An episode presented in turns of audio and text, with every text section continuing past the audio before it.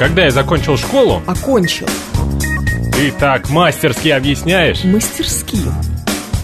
Ты дашь мне озвучить мою мысль? Выразить. С этими редакторами говорить невозможно. Редакторами.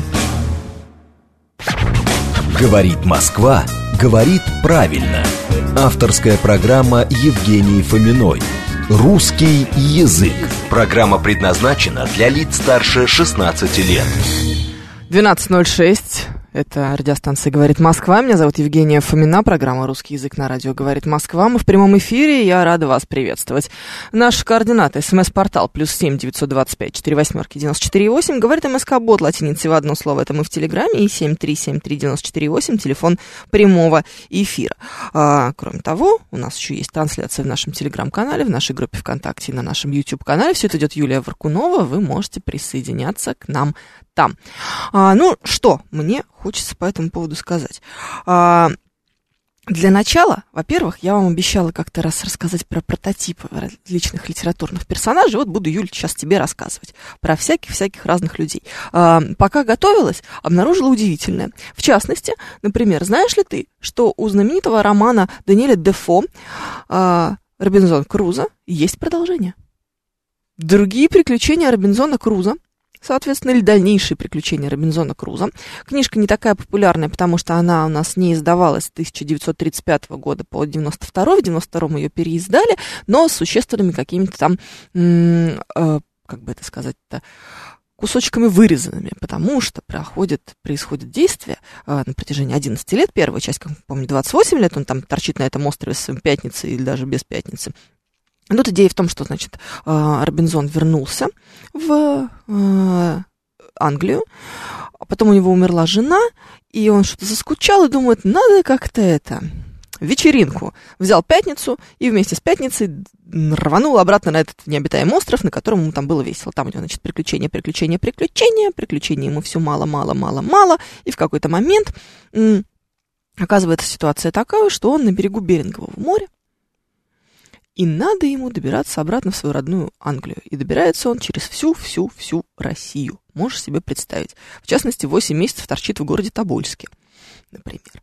А, вот люди, которые описывают... Я не читала эту книгу, теперь мне уже, конечно, очень сильно хочется прочитать, потому что э, Дани... Даниэль Дефо, который пишет о Тобольске, угу, любопытно. Более того, мы же понимаем, что роман был написан в XVIII веке в начале, ну, одновременно. И первая и вторая часть Дефо написал. И вторая часть была опубликовано тогда же, но идея это в том, что э, действие происходит еще за сто лет до того, как э, жил э, Дефо. Ну, то есть он своего героя поместил несколько пораньше, чем вот окружающая его сейчас действительность. То есть вот представить себе, э, какой в 1700 условно говоря, 20-м, например, году э, видел Россию 1600-х годов э, писатель Даниэль Дефо, это же прям страшно даже представить. Наверняка там ходили волки, динозавры, мамонты и еще какие-нибудь дикие люди. Кто читал, расскажите мне, что вы по этому поводу думаете. Ужасно было бы в этом смысле э, любопытно узнать ваше мнение. Но на самом деле прототип реально действительно существовал у этого чудесного человека у э, Даниэля Дефо, соответственно, о, господи, у Робинзона Круза, и это был э, путешественник, э, моряк Александр Селькирк, которого действительно высадили на необитаемом острове, но не потому, что произошло кораблекрушение, а потому что он, будучи боцманом, очень сильно поссорился с капитаном и сказал, ах, знаешь что, высади меня здесь. Вот этого, знаешь, как в песне Жанны Фриски практически, высади меня здесь. Вот. А, его высадили, он думал, что его очень быстро заберут, а его не забрали.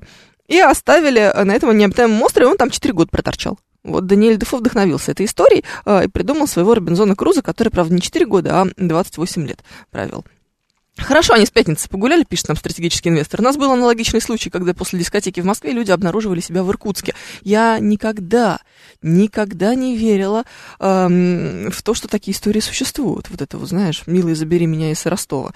А оказывается, что бывало, да, в Иркутске. Иркутск это далеко. Туда еще долететь надо. А если в таком состоянии люди обнаруживали себя, это как их на самолет-то посадили в таком виде? Непонятно. Но ладно. Так, ага.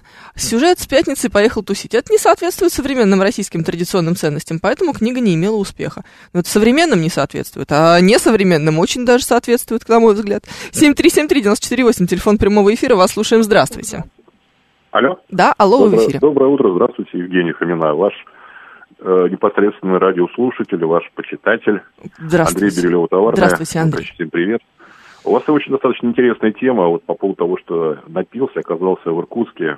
Да я не то, чтобы это была тема. Тема-то у нас про литературные прототипы. Ну ладно, пускай будет так. Ну, вы знаете, не напоминает мне это то, что вот э, э известное, то, что под Новый год все время показывают с легким паром. Да-да-да. Там, э, там то, что и полиция все время говорит. Он напивается, его бросают в самолет как чурку, и он там дальше все такое. Угу. Вот это мне очень понравилось. Очень. Да, это прям да. сильно. Так оно все Сильный и момент есть. в этом фильме. Всё. Вот. Так что не напивайтесь. О, неожиданно вдруг о вреде алкоголя у нас программа получилась. Странно, странно и немного подозрительно, если честно. Так. В общем, про Робинзона Круза, мне кажется, все очень здорово. Там, кстати, потом, после выхода этого э, романа в свет и его огромной популярности, даже два острова были названы один в честь Робинзона Круза, а другой в честь его прототипа, вот этого вот Александра Селькирка. Я не в состоянии запомнить, поэтому подгадываю в телефон, друзья мои. Вот. Что еще есть из интересненького? Ну, про трех мушкетеров, наверное, вы все знаете, что действительно был этот чудесный Д'Артаньян, который действительно его так, собственно говоря, и звали. Причем фамилия у него была по матери, потому что он решил сменить себе фамилию с папиной на мамину. Мамин род был как-то познатнее немножечко. И он был тогда каким-то захудалым графом, благодаря тому, что стал этим Д'Артаньяном. Вот. Ну и э, остальные мушкетеры тоже имели реальных людей в качестве своих прототипов. А вот любопытно, что мне действительно понравилось, так это про Шерлока Холмса. Оказывается, Конан Дойл списывал его со своего преподавателя по там, где он учился на медицинском факультете, вот, значит, хирурга. Хирурга звали Джозеф Белл, и этот замечательный хирург, значит, обладал удивительной дедукцией. Он буквально-таки просто глядя на человека, ставил ему диагноз. И когда ученики, студенты спрашивали его, простите, профессор, ну как вы так делаете? Он говорил, ну, используйте дедукцию. И вот это настолько запало в голову Конан Дойлу, что он решил эту фразу подарить своему литературному персонажу. Что любопытно, переписка была между учитель, учителем, этим профессором и самим писателем. Потом, впоследствии, профессор говорил, так нет, это же ведь вы, вы сам вот, Артур, вы и есть прототип своего персонажа, а я так, просто случайность. Ну, в общем, потому что э, сам Конан Дойл тоже обладал блестящей э, дедуктивной мыслью и помогал полиции распутывать сложные дела. Так, вот такое вот. Угу. Так, что у нас тут еще есть? Что сюжет, э, сюжет графа Монте-Кристо списан с реальной историей, пишет крестный отец. Ну, не совсем с реальной, но да, прототип, безусловно, у всех есть. Но вообще сложно, на самом деле, что-то придумать. Вот знаете, кстати, про того же самого Мюнхгаузена. Э, был такой действительно немецкий э, барон, который э, служил в России, был ротмистром русской армии, и, э, вернувшись к себе в Германию после вот этой службы своей замечательной, он начал рассказывать потрясающие истории о том, как тут в России весело. Это вот как раз тогда был придуман этот э, олень, у которого растут, э, растет вишневое э, дерево на голове. Помнишь в фильме в тот самый Мюнхгаузен чудесный этот олень с вишневым, с вишневым деревом на голове, потому что в него якобы стреляли вишневой косточкой а, все вот эти, а, значит, а, скачки на волках и все остальное на земле. Ну, пожалуйста, вполне себе. А вот про Дуримара мне нравится гораздо больше история. Вот про Дуримара прям классная. Помнишь Дуримар из «Золотого ключика» у Алексея Толстого? Да, помнишь про Буратино? Да, вот там вот был этот чудесный Дуримар, который м, очень возился своими пиявками. И вот этот, а, эти его пиявки действительно не просто так придуманы. НАСА, оказывается, в Москве в конце 19 века, а именно в 1895 году жил э, такой француз, который был очень увлечен лечением своими пиявками. И звали его Жак Булемарт.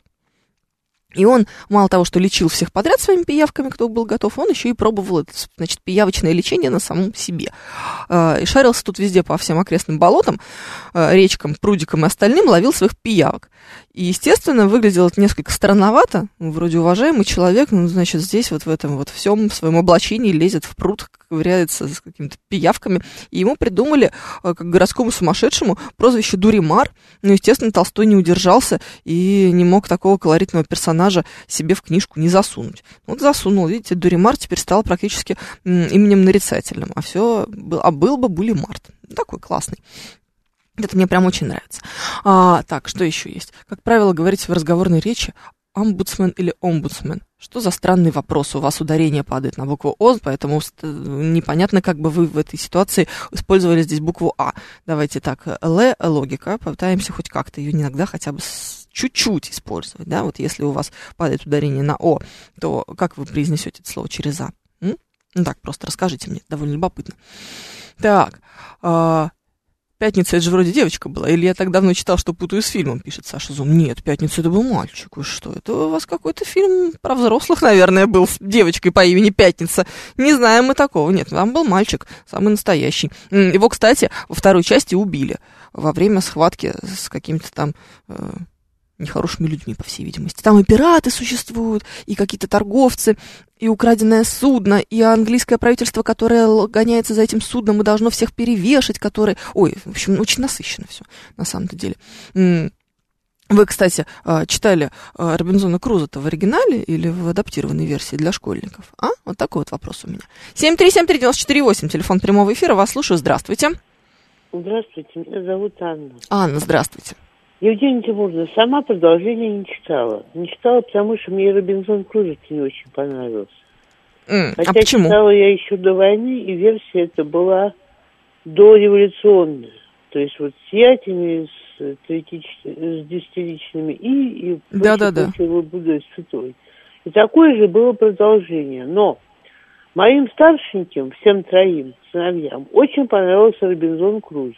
Уже наше было издание – вот послевоенное.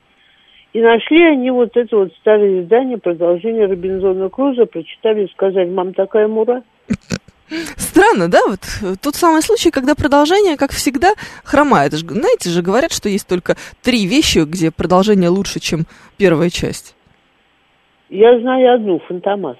А, любопытно. Да, а нет, есть такая, знаете, расхожая э, фраза о том, что продолжение лучше, чем оригинал в трех случаях. Это крестный отец, первый и второй. Э, Геккельбери Финн и Том Сойер, как Геккельбери Финн лучше вроде, чем Том Сойер, и э, Новый Завет получше Ветхого. А это да. вот а по вот. поводу Нового Завета соглашусь, это лучше Ветхого. Хотя не всегда. Ну ладно, это вопрос спорный. Да. Ну, это такая, скорее, знаете, все-таки не то, чтобы это действительно научная оценка, а что-то вроде анекдота. Что касается Д'Артаньяна, по-моему, те события, которые описывает Дюма, Д'Артаньяну тогда было лет шесть. Да, но Дюма же пис... писал, Дюма писал о событиях, которые были на 200 лет раньше. Ну вот в те годы, которые описывают, да, там 625, 627, да. тогда Д'Артаньян был лет 6-8, о котором он пишет, собственно говоря. Но это то, что я вычитал, так или не так, не знаю. Но самое ужасное, что сюжет Евгения Онегина, он ведь тоже имел основу историческую. И э, тем людям, о которых написал Пушкин в своем романе, было, в общем, очень и смешно, и очень неприятно. Судьба их сложилась довольно трагично. Они были вынуждены уехать из России и жили в Европе. В свое время была книга Сергея Иванова, называлась «Даль свободного романа». Я не знаю, насколько ее сейчас можно найти. Я ее нашла случайно, и то в библиотеке Академии Фрунзе. Mm. Я уже не помню, кто-то из моих коллег мне рассказал, а у меня зять мой, муж одной из моих сестер, работал в Академии Фрунзе. Я попросила его там найти эту книгу, ее не было, я даже в Ленинке ее найти не могу. Ну, слушайте, даже... а ведь то, что э, Чадаев был э, прототипом, Евгения Онегина. Но мне кажется, что бедному Чадаеву чего только не приписывали. Вроде как он и прототип э, Чацкого, получается, у Грибоедова, и он же, значит, Евгений Онегин. Да что ж они все смешали-то вместе? Да, он какой-то был такой многоликий, этот Чадаев. А на самом деле он был сумасшедший. Вы никогда не читали письма Чадаева? Только не первые два, которые принято читать, а все восемь. Нет, не читала. Нет, наверное, читала, может быть, в школе или в университете. Я знаю, что его к концу жизни вообще императорским указом сумасшедшим признали. Да, то есть... Так он, по-моему, изначально им был. Ну, кстати, в таком случае очень похоже, что он действительно был прототипом Чацкого, потому что Чацкий-то, если подумать, немножко сдвинутый был персонаж. Ой, Чацкий не немножко был сдвинутый, а он хорошо был сдвинутый. Но дело в том, что и Грибоедов-то, похоже, был тоже сдвинутый. Если он восхищался Чацким. Чем там восхищался? А вот не факт, восхищался ли он Чацким или нет. Может быть, это такая ирония, знаете, двойная которая может не считывается. Быть, может быть, мне так ближе Скалозуб. Скалозуб, по крайней мере, понятен. Он понятен, он человек чести, он воевал, он не скрывает своих амбиций и вообще ведет себя достаточно порядочно. Ну, а этот истеричка, чатский истеричка, конечно. Вот это вот, значит, я сейчас вас всех брошу, и вот вам будет очень обидно. К да. тетке в глушь в Саратов. Ага. Прямо вот все поплакали, я не знаю, какими да. словами обливались. Mm, бедняжечка. И, кстати, времена Очакова поколения Крыма были не такие плохие для России. В 16 пошло. Ну, да, наверное, пожалуй. Спасибо, Анна, как всегда, очень любопытно. Про Евгения Онегина-то я как раз и забыла, ведь действительно, э, одно из предположений, что Чадаев был э, прототипом Евгения Онегина, был, была такая версия тоже. Э, очень действительно разно, разносторонний был гражданин. 7373948, телефон прямого эфира, вас слушаем, здравствуйте. Да, добрый день, Леонид Сергеевич. Вот не удержался. Новый Завет абсолютно неотделим от Ветхого Завета. Он является толкованием Ветхого Завета. Их не только нельзя противопоставлять, сравнивать, это абсолютно ну и порочно, и грамотно. Такая атеистическая безграмотность. Это называется Поэтому шутка. Празднуем... Это называется шутка, но, к сожалению, она не всем, э, возможно, была доступна. Вот, мне очень жаль, что вы это не считали. А, мои одноклассники смеялись над этой шуткой еще в классе в седьмом. А вот вы вроде бы взрослый человек, а вам почему-то это оказалось недоступно. Странно. Странно и, если честно, немного грустно. То есть я не то чтобы навязывала свое чувство юмора всем непременно, но мне кажется, здесь довольно очевидно все. Я бобер интересуется, о чем речь, а тут разговариваем про всяких разных прототипов различных литературных персонажей. Я с вами этим всем э, делюсь. Э, так. Что тут еще у нас есть из сообщений? Интересно, были ли прототипы у братьев Стругацких? Дон Румата, наверное, служил в КГБ, в наружке, полагает мастер. Мастер научился ставить зоны, э, господи, знаки, знаки препинания, это уже великолепно, но Дон Румата, э, ему не, не удался все-таки в написании таком чисто м, орфографическом. Ну, ничего, ничего страшного. А, так, 7373-94-8, телефон прямого эфира, вас слушаем, здравствуйте. Алло. Да, здравствуйте, Евгения. Знаете, вы сейчас сказали, что это была, оказывается, шутка насчет... Э, да, я причем об этом сообщила э, да. еще в разговоре с Анной. Да, но знаете, что. а я тоже, как бы, честно говоря, воспринял всерьез. Я сейчас поставите на голосование на телефон, и вы увидите, что там огромный процент, я думаю, от 30 где-то до 45 скажут, что это действительно восприняли как всерьез. Оказывается, ну я же ведь сказала, что это шутка. То есть я сказала... Так, минуточку, минуточку, минуточку. Половина, а, так, господи, вы же мне еще и не слышите. Я же ведь Анне говорю, типа, есть вот такое вот, да. Ну это типа анекдот. Это же ведь было, мне же это не приснилось, Юлия. А на всякий случай, просто иногда мне кажется, что, а, может быть, я подумала, но это все вслух не произнесла. Да, ребята, это называется газлайтинг. Вы думаете, что я сумасшедшая? Или точнее нет, делаете из меня дуру, говоря, что я чего-то там не сказала. Слушайте, пожалуйста, ушами, будьте столь любезны. А, спасибо вам за это большое. Господи, боже мой. Слушаю вас, здравствуйте. Если вы собираетесь с вами поговорить об этой шутке, то я бы, конечно, была бы против. Нет, нет, нет, я, я Спасибо. хочу поблагодарить вас за эфир. Я, к сожалению, не сначала подключился и хотел спросить про барыню из Тургеневской Муму. Говорили уже, нет? Говорили, что это его мать. Его мать и еще Салтычиха тоже. Вот, да, и немного как, Салтычиха, да. Но мать была действительно деспотичная у Тургенева. Да, у него были да, проблемы да. с ней очень большие. Извините, что чуть-чуть с запозданием. Нет, а мы еще пока об этом не говорили. Да, спасибо, что вы об этом напомнили. Это действительно очень любопытно. Вообще у Тургенева была довольно трагическая судьба. Знаешь, гонялся он по всей Европе за этой своей Полиной Виардо, ужасно влюбленный и э, как бы отвергнутый. И мама еще это ему испортившая всю жизнь. Значит, токсичная мать есть вот такое вот выражение. И собачку действительно однажды утопили, э, и это тоже вроде как будто бы мама его исполняла. Ну, такое себе, да. Про Салтычуху еще отдельное, конечно. То есть здесь, может быть, одно на другое наложилось. А с другой стороны, ну, понимая, что... Э, такое абсолютная власть над крепостными, а что вообще такое крепостничество, я думаю, таких историй-то было много. Э, просто, ну, Салтычиха это что-то совсем за гранью. Но вот, собственно, матушка Тургенева тоже, в общем, не подарок, откровенно говоря. Да, вот. А можно ли повторить шутку, а то я только подключился? Пишет Владислав Эдуардович. Ага, Владислав Эдуардович, я ее по повторю, а мне потом здесь все устроят, знаете, оскорбление чувств верующих приплетут и скажут, что проблемы у меня есть определенные. Ох, страшное дело. Про пятницу девушку, это итальянская комедия 1976 года, пишет нам Илья Чушенков. Спасибо вам большое, э, Илья. Вот.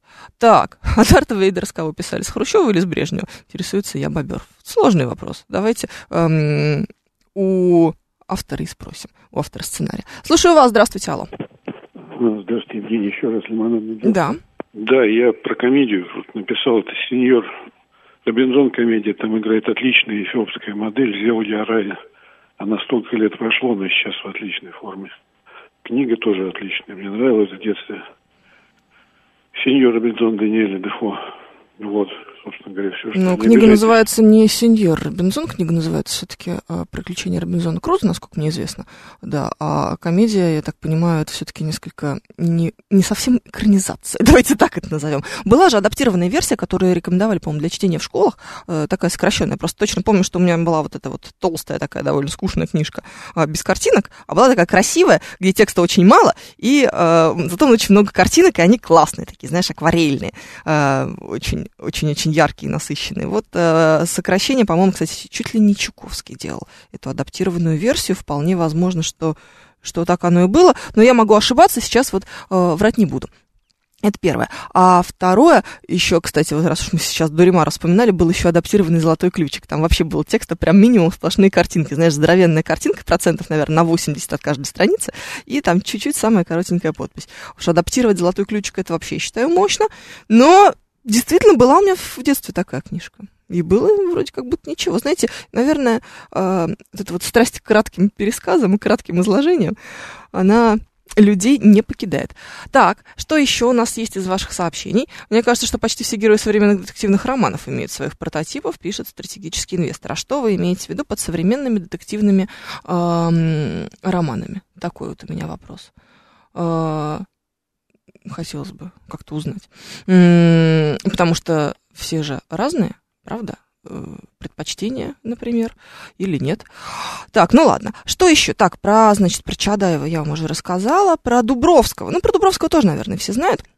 Действительно, был такой, э, фамилия у него, кстати, была Островский, как у нашего чудесного писателя. Сейчас хочется сказать, или как у отеля в Костроме. Да, но сейчас опять же прилетит, да? Вот, по всей видимости. Опять я оговариваюсь, это шутка, да-да-да. Ага, ладно, все. А, и действительно у него отняли его поместье, у этого, значит, дворянина по имени Островский, и он начал мстить тем, э, кто а, вот этой несправедливости содействовал. И чуть ли там не стал действительно самым настоящим разбойником, как это вот у Пушкина в его повести Дубровский и описывается. И была там действительно эта Маша, которую он был, в которую он был влюблен в детстве, но а, вы, выдавали ее там на насильно замуж и действительно выдали. Муж, правда, помер, после чего что Маша сделала? Вышла замуж за Островского. Здесь был хэппи-энд, но Александр Сергеевич хэппи-эндов не любит.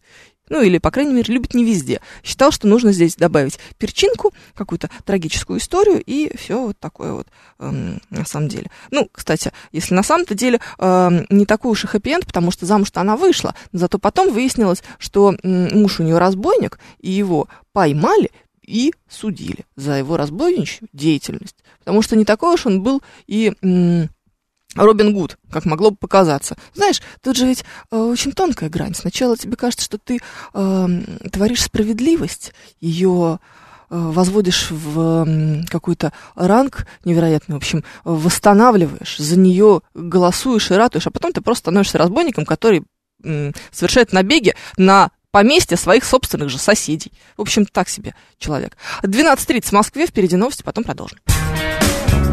Говорит Москва, говорит правильно. Авторская программа Евгении Фоминой.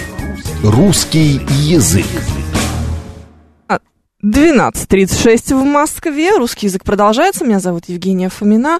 А, и я сегодня с вами здесь а, рассказываю всякое. Вот так вот мы назовем сегодняшнюю тему, потому что сказать, что есть единая, так сказать, линия, например, ну, уже, наверное, как будто не получается. Дядя Степа Михалков писал себя, пишет нам СМИТ, а стратегический инвестор интересует. Меня беспокоит один вопрос. Почему, например, слово табурет при добавлении всего лишь суффикса «к» меняет свой пол? Ведь это все тот же деревянный предмет. Где разве это справедливо, где логика?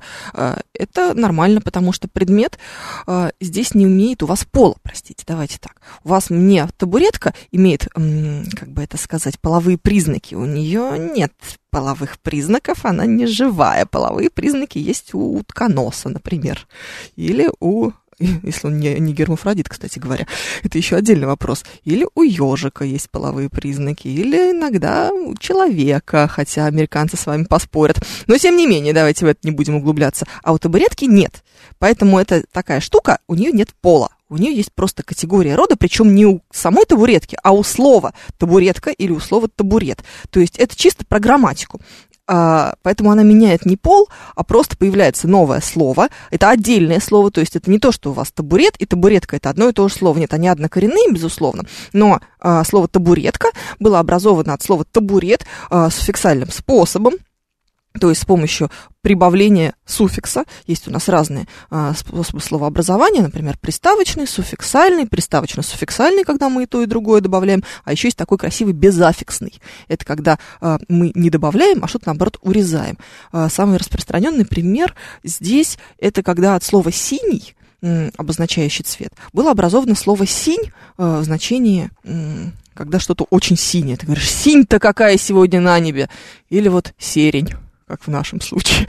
Но здесь я не уверена, что оно от слова серый было бы образовано. Извините, пожалуйста. А, так, а, Поэтому мы здесь не говорим о смене пола, простите, мы здесь говорим о смене грамматической категории рода, и э, это действительно произошло за счет добавления всего лишь суффикса, да, ничего страшного здесь нет. Более того, вы, если сейчас подумаете, то у вас будет очень много таких примеров, которые вы можете вот из области табурета и табуретки придумать на самом деле. Просто сейчас вот мне прям мгновенно ничего в голову не приходит, но если я чуть-чуть подумаю, но для этого мне надо будет помолчать, потому что сложно думать и говорить одновременно, вы же понимаете, то тоже что-нибудь придумаю. Табурет говорит, что-то уменьшительно-ласкательное. Совершенно верно, и в этом случае суффикс «к» будет иметь уменьшительно-ласкательное значение, хотя он может иметь какое угодно. И уменьшительное, и ласкательное, и уменьшительно-ласкательное, еще может и уничижительное, например, Маша, Машка, вот, например, что-нибудь такое. А, вот. Кстати, предположим, слово козел и коза, они же ведь, или кот и кошка, они же ведь тоже однокоренные. Вот здесь, правда, поскольку мы имеем дело с э, одушевленными вещами, мы понимаем, что у вас кот в кошку не превращается с помощью дополнения какого-то, прибавления к нему. То есть они, безусловно, однокоренные и имеют одно и то же значение, но здесь действительно категория э, пола совпадает с категорией грамматического рода. Э, это вообще характерно для русского языка. У нас, как правило, э, слово девочка женского рода, слово мальчик мужского рода. В отличие от, к примеру, немецкого, в котором тоже существует категория э, грамматического рода, в английском, например, ее нет. То есть в английском э, языке нет категории грамматического рода. У них слово, не знаю, table не имеет никакого абсолютно вот этого вот, в принципе. Вот, вот оно, да, это ши или хи. Нет, нифига, это it. Все. Не живое, оно все it. Даже, кстати, и животные тоже на самом деле имеют категорию it, по большому-то счету. Вот. А, а здесь у немцев, у них есть категория а, рода, и она совершенно не всегда совпадает с категорией фактического пола. То есть, по-моему, если я не ошибаюсь, если есть э, немецкоговорящие люди среди нашей аудитории, у них девочка среднего рода, да, Сметхен. Э, сложно. Непонятно зачем, и как будто тут тот случай, когда русский язык выглядит несколько логичнее. Ладно, но мы с вами отвлеклись. Визит-визитка предлагает 794. Да, причем здесь визит и визитка. Вообще прикольная штука происходит. Мы вообще даже про другой предмет тоже говорим. То есть визит и визитка – это немного разные вещи. Да даже не немного, а сильно разные вещи, хотя слова, безусловно, однокоренные. А табурет и табуретка – это все-таки одно и то же. То есть вы один и тот же предмет можете с равным успехом назвать и табуретом, и табуреткой. А вот визитку назвать визитом уже не получится. 7373948, телефон прямого эфира. Слушаем вас. Здравствуйте. Алло. Алло, да. Евгения, здравствуйте. Здравствуйте. Э, я к вам с необычной просьбой. Да что вы? В нашем доме живет 9 бабушек. У меня был, барометр. Они все время ко мне приходили и спрашивали, ой, скажи, моя детка, там, э, какое давление. Вот сегодняшний новостник Павел, он никогда не говорит. Они уже собрались писать э, Роману Бабаяну, я говорю, не надо ничего писать, я позвоню э, Евгении, она очень обязательный человек, она все передаст. Я обязательно скажете, передам, он... но мы, мне кажется, с вами эту тему уже обсуждали по поводу... Нет, нет. Да? Я звонила давно, да, Женечка, я вам давно звонила, просила, а сейчас уже бабушки, вот, вот они сидят возле меня и зашли ко мне домой, говорят, позвони, пожалуйста. Пожалуйста, я вам, кстати, сейчас скажу, что 774 миллиметра ртутного столба, сегодня у нас давление, оно повышенное. Спасибо за ваш звонок, я обязательно передам Павлу, но мы должны с вами понимать, что Павел человек самостоятельный и имеет собственную волю. И если он не хочет говорить атмосферное давление, мы не в силах его заставить. Правда же? Вот я хочу говорить атмосферное давление, и я его говорю. Атмосферное давление 774 миллиметра ртутного столба, оно серьезно повышено. В студии с новостями Евгения Фомина. До свидания. Все, я могу идти? Поработали. Да. Итак, было бы удобно, если бы женщина-врач писала с мягким знаком, а мужчина-врач без. На письме сразу было бы видно, кто есть кто. А вам какая разница, Смит? Uh, у вас врач женщина или мужчина? Э, было бы удобно, если бы на письме писалось так. Знаете, врач вот такой-то вот, замечательный, чудесный, руки золотые, сделает все шикарно. А вот этот вот э, врач, руки растут оттуда, откуда ноги, э, сделает все через одно место, анестезию колет не туда, и швы потом снимать забывает. Не ходите к нему никогда. Вот это было бы удобно. А кто из них мужчина, а кто женщина, не имеет, по-моему, ни малейшего значения. Не так ли? Так ли, так ли? Вот так. Угу. А, предполагаю, что табуретка жена табурета, пишет 522 факт. И вообще, знаете, а фамилия, э, она же ведь тоже имеет отнош... э, э, как бы это сказать-то, такое изменяемость, свойство изменяемости, да, вот это, например, Варкунова, а муж твой Варкунов, вот поэтому сразу все понятно становится, да, вот тут что непонятно делать с иностранными фамилиями. А ты вот понимаешь, вот мой, мой соведущий, он Георгий Бабаян, не то чтобы прям сильно иностранная фамилия, но тем не менее, а жена у него тоже Бабаян. И никак она не меняется, фамилия здесь в этом случае. Да, надо все, конечно, привести в соответствие. Была бы Бабаянка тогда. А? Или Бабаяна. Вот это было бы здорово, я считаю. Ужас какой-то. Да, друзья мои, с вами иногда весело. Бывает. Ходили слухи, что был раньше такой ресторан Япошка, и его изменили э, на Япошу, потому что чьи-то чувства были задеты. Вполне возможно, но я эту историю не знаю. Ничего не могу по этому поводу сказать. Так, с вашей табуреткой вы, конечно, немного нас э, сбили. Вот. Я вообще за обозначение врача-мужика и врача-женщины, пишет Виталий Филипп. Проснулся, наконец, что-то все утро его не было. Да? Например, врач и врачка. Отлично, Виталий Фили. И опять я возвращаюсь к своему предыдущему вопросу. А вам зачем это? Ну так, просто на всякий случай.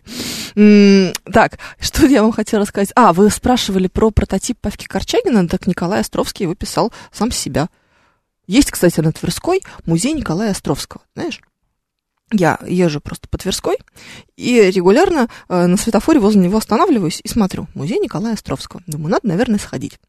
Сколько езжу? Лет пять уже точно езжу. И каждый раз, когда останавливаюсь, думаю именно об этом. Зачем мне Николай Островский, совершенно непонятно. Ох, безобразие. Да, в немецком э, женского рода и радио, и университеты, факультеты и прочее, прочее, пишет нам Анна. Это все здорово. Радио, университет и факультет какого рода могут, какого угодно могут быть рода. Это просто нам привычно, что университет э, мужского рода, а так-то, в общем-то, все равно, потому что он не живой. Тут именно интересно несовпадение чего-то одушевленного по фактическому полу и грамматическому роду. Вот это гораздо сложнее. Согласитесь, вот если у вас девочка среднего рода, это странно, потому что она же имеет фактический пол, так сказать. Вот, половые признаки, те самые, о которых мы говорили, в отличие от табуретки, радио и университета.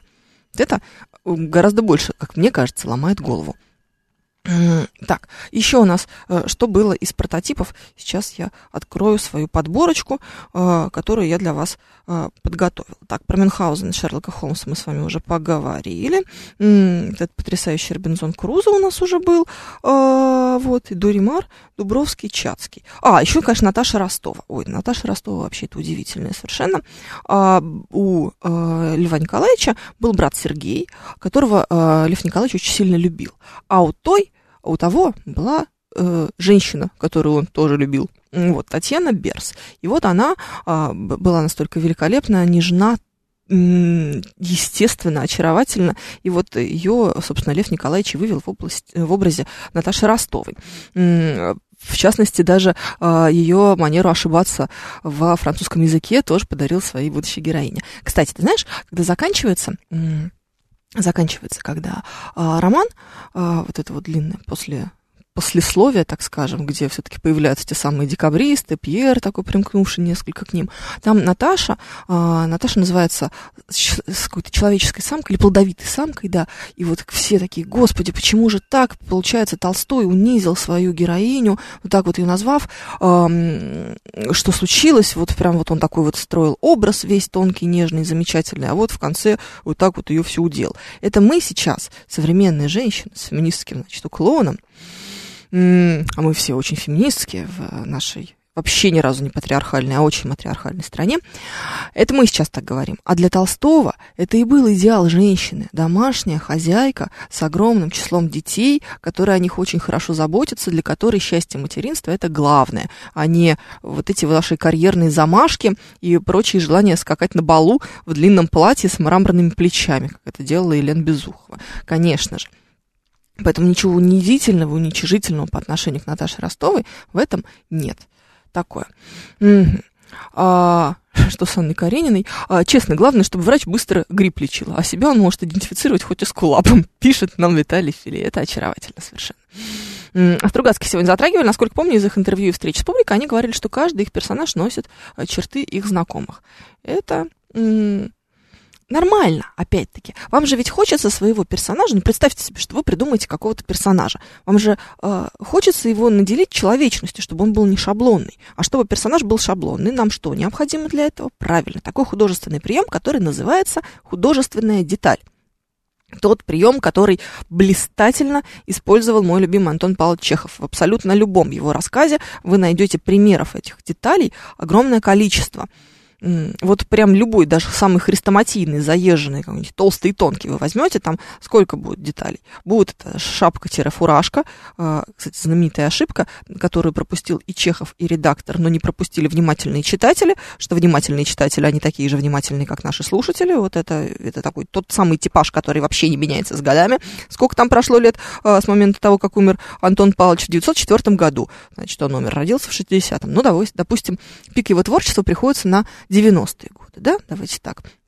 1890-е годы, а сейчас у нас 2020-е. Вот это сколько? 130 лет прошло, а типаж человека, который выискивает блог в тексте или в эфире, или еще где-нибудь, вообще не изменился. Он с нами по-прежнему. Это говорит, конечно, о том, что мы стабильны в своем развитии. Это радует, не может не радовать. Так вот, а вот там выяснилось, что в рассказе «Толстый и тонкий», где а, по сюжету, как вы помните, встречаются два бывших одноклассника, один становится успешным и дослужился до тайного советника, а другой нифига не успешен, и какой-то он такой противный, лебезящий и мерзенький. И вот, значит, его жена урожденная какая-то там с немецкой фамилией, вот его сын э, какой-то гимназист, и этот гимназист вначале э, фигурирует в фуражке в начале рассказа. А в конце рассказа, напоминаю, рассказ страницы полторы примерно, он очень маленький, у него уже шапка.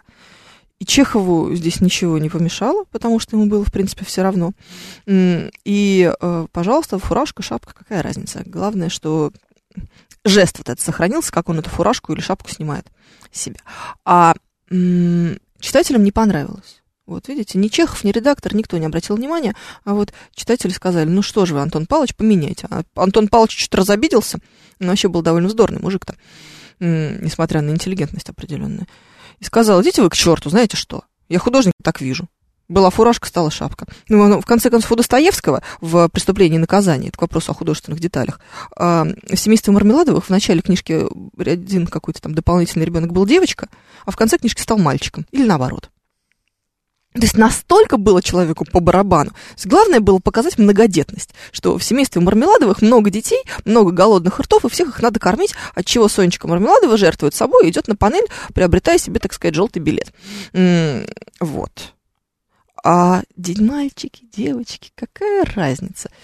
А редактор, видимо, так устал к концу романа, что уже забыл, кто там был в начале, мальчик или девочка. Такое себе.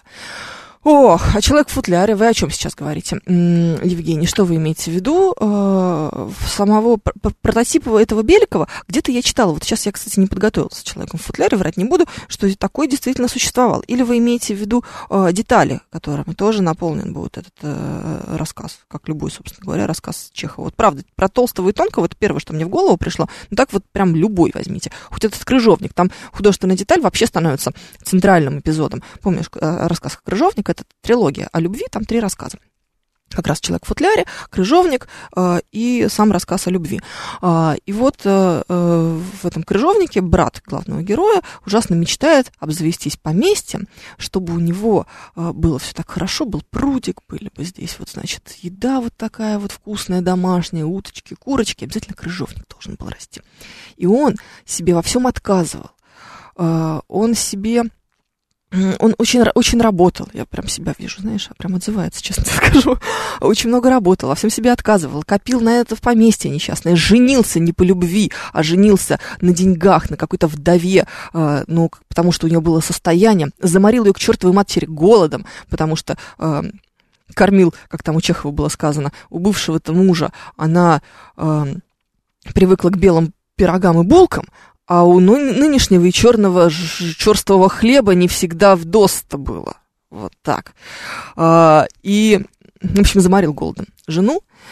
И, наконец-таки, исполнил свою мечту, обзавелся этим поместьем и пишет брату гордо, что вот приезжай, давай, у меня теперь все есть. Он приезжает, поместье так себе какие-то чахлые кустики, никакого там тебе вишневого сада, о котором он мечтал, или что-то там еще. Какие-то утки все грязные ходят, э, кухарка неопрятная, крыша протекает, э, пахнет плесенью, сапоги какие-то, значит, валяются грязные. Ну, в общем, ни разу не рай. И тут э, зато растет три чахлых куста крыжовника, разумеется. Мы о чем, зачем о них мечтали-то так сильно? И вот тут ему впервые подают этот самый крыжовник на тарелочке, тот, о котором он так сильно мечтал – исполняется буквально его фантазия, на которую он жизнь практически положил, он начинает есть этот крыжовник. И говорит брату, попробуй, как вкусно, невероятно. Брат пробует и потом пишет, было жестко и кисло. Но он продолжал и говорил, как вкусно, как вкусно, боже мой. Потому что, конечно, положить жизнь на всю свою фантазию, всю жизнь на одну фантазию, а потом обнаружить, что вместо того, о чем ты мечтал, красивой кухарки такой, знаете, э, знаешь, мне представляется представляется мне это а, Агафья из Обломова со своими а, локтями белыми противными, с ямочками, на которые все смотрел Илья Ильич с своего дивана и восхищался. Вот какая-то такая кухарка должна была быть, мне кажется, и здесь у Чехова. Чистенькие там курочки, уточки, кто там входит у него, значит, обед пышный, все красиво, а вместо этого протекающая крыша и сапоги грязные, и кры, крыжовник жесткий. Ну как? Как? Да, безобразие. Ох, так, с какого лентяя 19 века Гончаров срисовал образ Обломова? Или это собирательный образ помещика тех времен? Конечно, собирательный. Более того, и этот, э, как его, господи, Шольц? Да, Штольц? Штольц или Шольц? Что со мной? А, в общем, он тоже достаточно собирательный образ в этом смысле, потому что ну, такой деятельный немец, обрусевший деятельный немец. Ну, характерная достаточно штука. Так, у Остапа Бендера был прототип одессит Осип Шор, да, совершенно верно. И у мертвых душ тоже был действительно Чичиков такой, э, такой ушлый э, товарищ, который... Э, этим вот всем э, промышлял, так что ничего здесь новенького такого нет. Зачем придумать характер героя, если вокруг ходят миллионы людей, с которых можно все это благополучно списать? Пишет нам стратегический инвестор. Конечно. Конечно. И чем больше у вас будет вот этих деталей, а, ошибки во французском языке, пристрастие к кислому крыжовнику, а, я даже не знаю, все что угодно может быть художественной деталью. Футболка с надписью «Любимый рок-группа», это же ведь тоже такое. Ну, любопытно, кстати, знаете, а, был у меня как-то в эфире литературный критик Дмитрий Самойлов. И Дмитрий Самойлов в одном из своих разборов писал о рассказах Александра Цыпкина.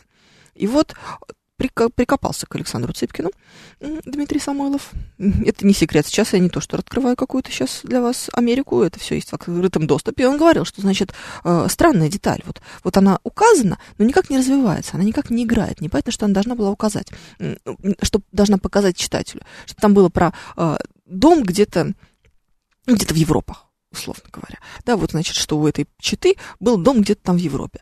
И непонятно, зачем это. То есть должно было показать, отразить их достаток, так там было достаточно других вещей, которые указывают на достаток. А, проходит ли, происходит ли там дальше действие в этом доме? Нет, он просто вскользь упоминается. Он говорит, вот это бессмысленный пример траты такой драгоценной штуки, как художественная деталь. Нагромождение деталей, оно же ведь тоже будет мешать. Это как, наверное, в художественном произведении в, я имею в виду в, на картине, если от э, основного сюжета слишком много будет отвлекать, с одной стороны. А с другой стороны, какого-нибудь Босха будешь разглядывать с огромным количеством деталей, это же вообще круто. У муж все мечтает, говорит, знаешь, хочу, чтобы ты мне подарила большой альбом с Босхом, никак не могу пока найти. Если вдруг тебе где-нибудь попадется, обязательно мне ткни пальцем. Вот, чтобы были эти детали крупно, я, говорит, сидел бы в кресле качалки на даче у камина с лупой и разглядывал. Такие вот фантазии пенсионерские уже появляются у людей в каком-то возрасте. Ох, в каждом живет немного Обломова. Каждый, наверное, садится на диван и начинает рассуждать о всяком. Такой себе диванный воин. Конечно конечно, и Обломова, и еще этого из мертвых душ-то, Манилова, который э, со своими прожектами, все, он мост какой-то строил, необыкновенный, с лавками, бубенцами и всем остальным. Как что-то вроде, мне кажется, такие, знаете, фантазии про мост Реальдо в Венеции, такой знаменитый мост через э, канал, где много-много всяких э, магазинов прямо на самом мосту. Это вот такая одна из эм, туристических достопримечательностей. Раньше там были, по-моему, ювелирные лавки, ну, совсем раньше. Сейчас не знаю, что. Вот э, такое вот он придумывал.